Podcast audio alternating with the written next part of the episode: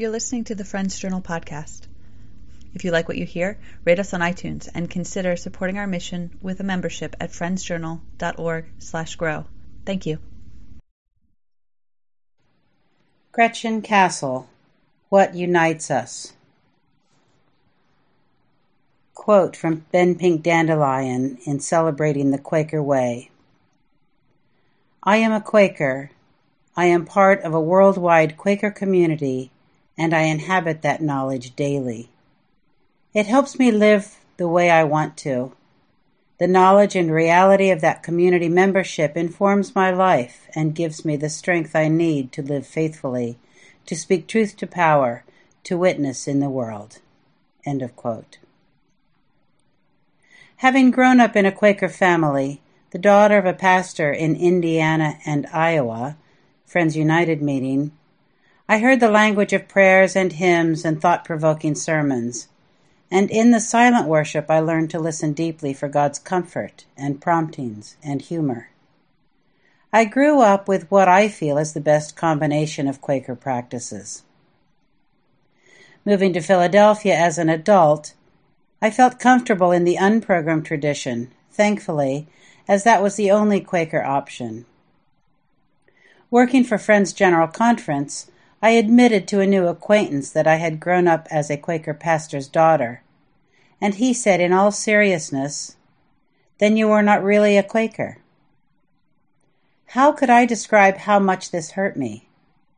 How could he say I was not a Quaker when I grew up Quaker and was committed to this way of life? This is a problem among friends.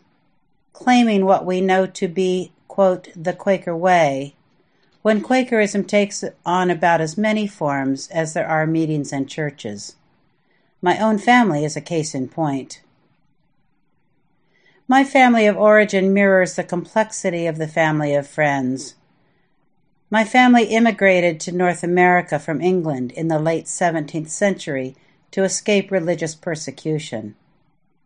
Since then, my family has spread all over the United States and my father's six siblings and the resulting 32 cousins reflect different strands of American Quakerism.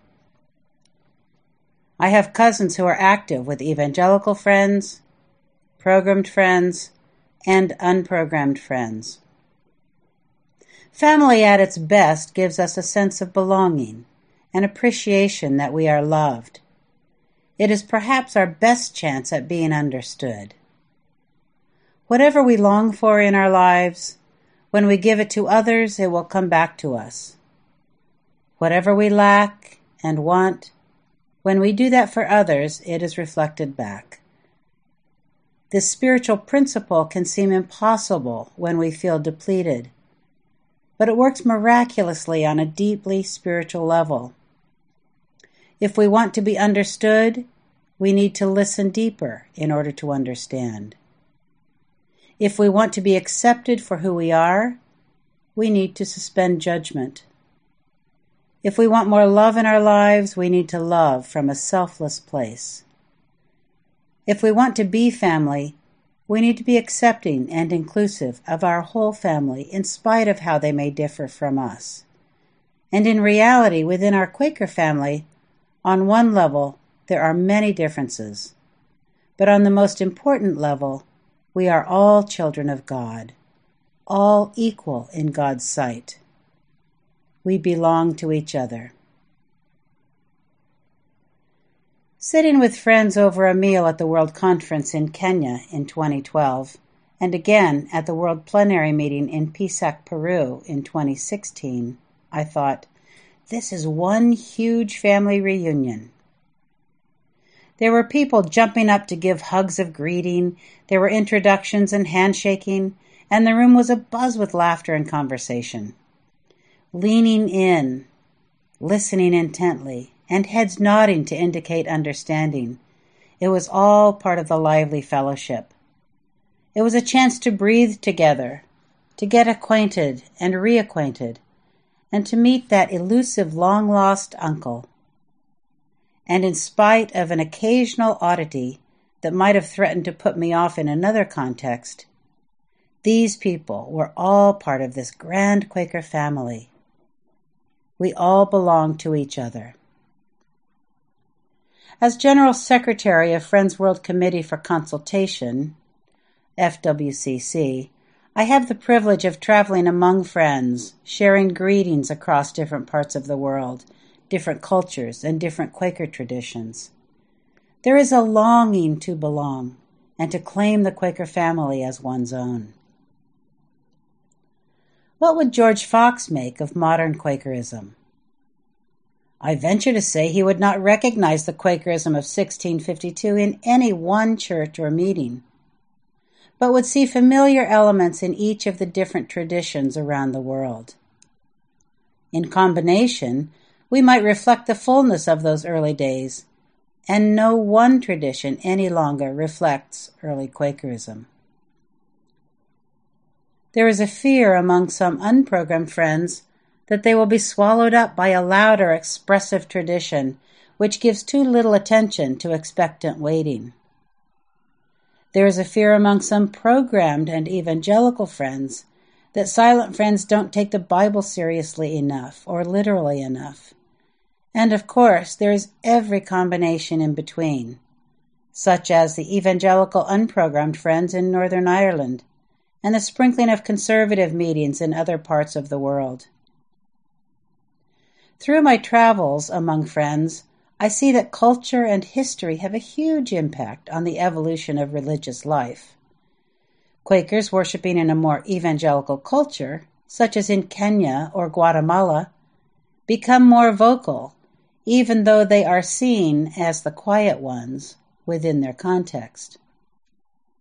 Religious life in more secularized Europe tends to move toward caution in using God language. It is most difficult to see these cultural influences within our own cultures.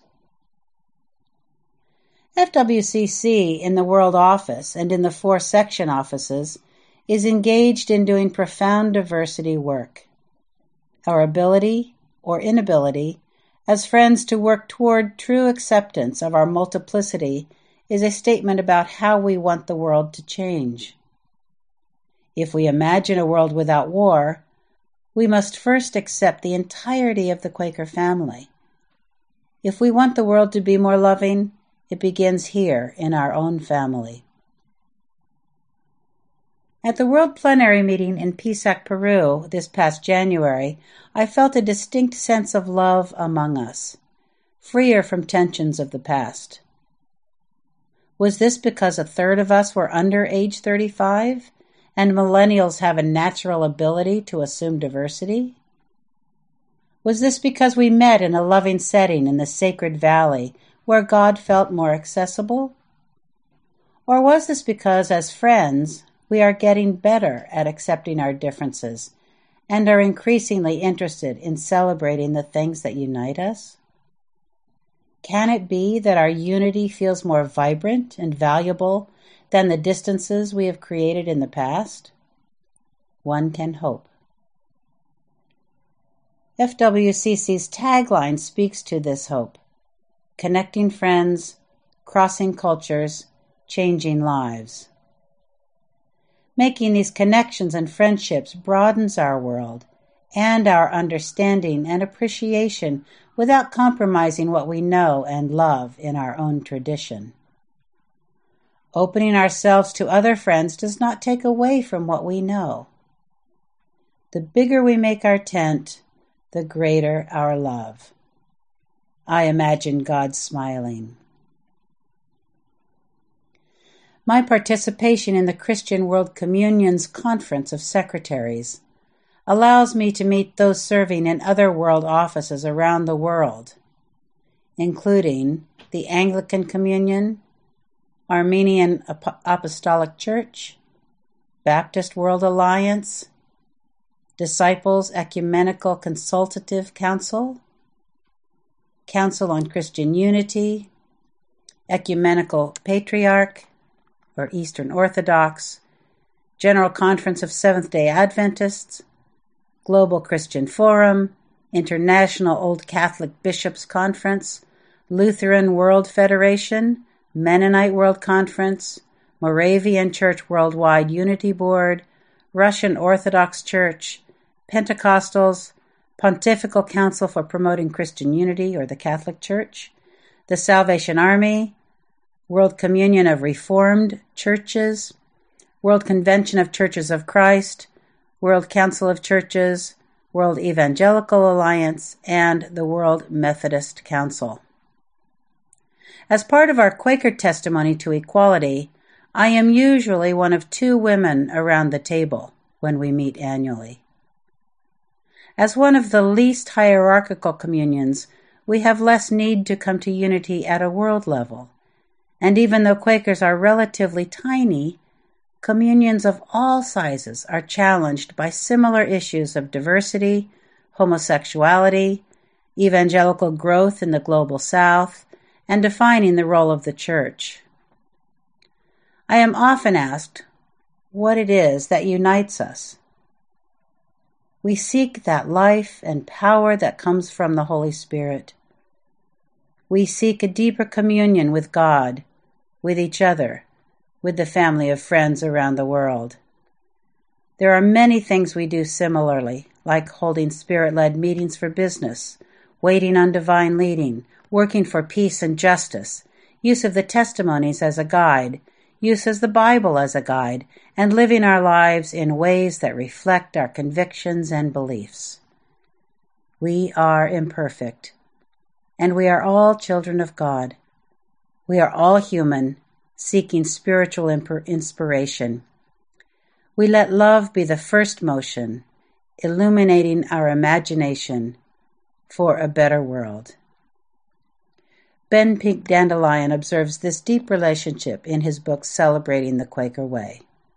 Quote, we have known each other in the things which we felt were eternal, as well as those things which truly are. We have traveled to visit each other, knowing that we will find welcome and a like mind at the end of our journey. We have known that as long as we stay within the Quaker fold, we will most likely meet again. It is companionship of the deepest depth and trust. These are friendships for life in every sense. End of quote. Let it be so.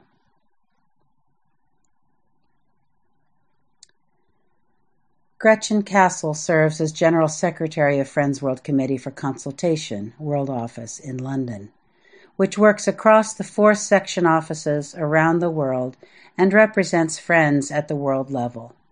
Gretchen is a member of Doylestown, Pennsylvania meeting. The piece you just heard was produced by Friends Journal. Friends Journal's mission is to communicate Quaker experience in order to connect and deepen spiritual lives. If you enjoyed the podcast, please rate us on iTunes and consider becoming a member at friendsjournal.org/grow. Thanks for your support.